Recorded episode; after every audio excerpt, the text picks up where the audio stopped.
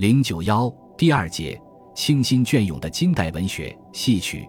早在金太宗灭北宋时，金人就搜集了汴京的灵官乐器，窃之以归。至世宗、张宗之时，金史之乐日修乐器，灿然大备。此时，金院本与诸宫调说唱艺术也兴盛起来。唐五代盛行的乐舞戏，宋代的歌舞杂剧，一直到金代的院本，本质上是相同的。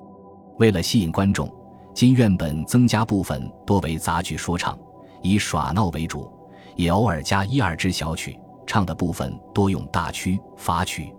据陶宗仪《南村辍耕录》记载，金代院本名目分为十一类，子目共有七百余个。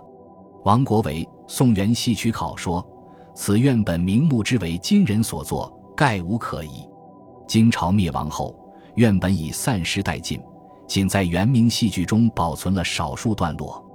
一九五九年一月，山西省文管会侯马工作站在侯马市郊发掘出了有大金国大安二年题记的金人董师墓，墓中后壁上端有一座镶嵌在墓壁上的戏台和五个砖雕戏俑。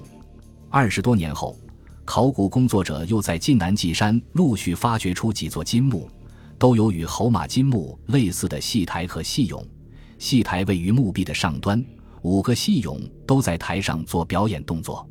有个墓室里的戏台与戏俑镶嵌在对面的墓壁上，一端坐着一男一女两位老人，面带微笑，直视对面墓壁上的戏台戏俑。这表明金人喜欢观看杂剧演出，即使在九泉之下也不忘杂剧。同时，说明了金代戏曲的发达与盛行。诸宫调是北宋末经师艺人将讲述的散文与歌唱的多种乐曲相互穿插而成，用以咏唱复杂的故事内容。这种有说有唱、以唱为主的讲唱文学及诸宫调，在金代中都曾极为流行，并产生了一些作品，如董解元的《西厢记》诸宫调，佚名的《刘知远诸宫调》，都是很有影响的作品。董解元名字籍贯。生平不详，据中四成录鬼部陶宗仪《南村辍耕录》，可知为今张宗时人。《西厢记》诸宫调所用宫调有仙侣调、班社调、黄钟调、高平调、商调、双调、中吕调、大石调、小石调、正宫调、乐调、南吕调等，共一百六十九个不同曲牌。《西厢记》诸宫调打破了唐宋大曲、宋古子词等格局。每一宫调多则用五六曲，少则两曲后即用尾声，然后就换其他宫调。在音乐上不再反复重复同一宫调乐曲，而是富于变化。它是以唐人元稹的《莺莺传》为蓝本，敷衍铺陈而成。《莺莺传》描写张生与莺莺的爱情故事，最后崔张匹离，莺莺别抱琵琶，另嫁他人。